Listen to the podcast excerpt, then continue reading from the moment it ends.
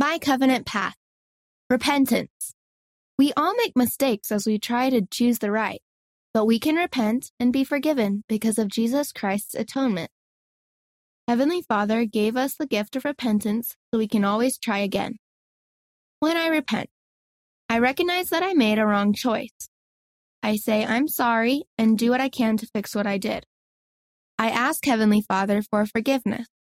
I do my best to make good choices and keep God's commandments. Atonement of Jesus Christ. The sacrifice Jesus Christ made when he suffered and died for us and then rose again. Because of his atonement, we will live again after we die, and we can also repent.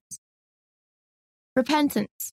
Asking Heavenly Father to forgive us and being given the strength to do better because of Jesus Christ and his atonement. Write here about how I feel when I repent. Heavenly Father has wonderful blessings for you all along your path back to Him. End of the article My Covenant Path, read by Abigail Wayman.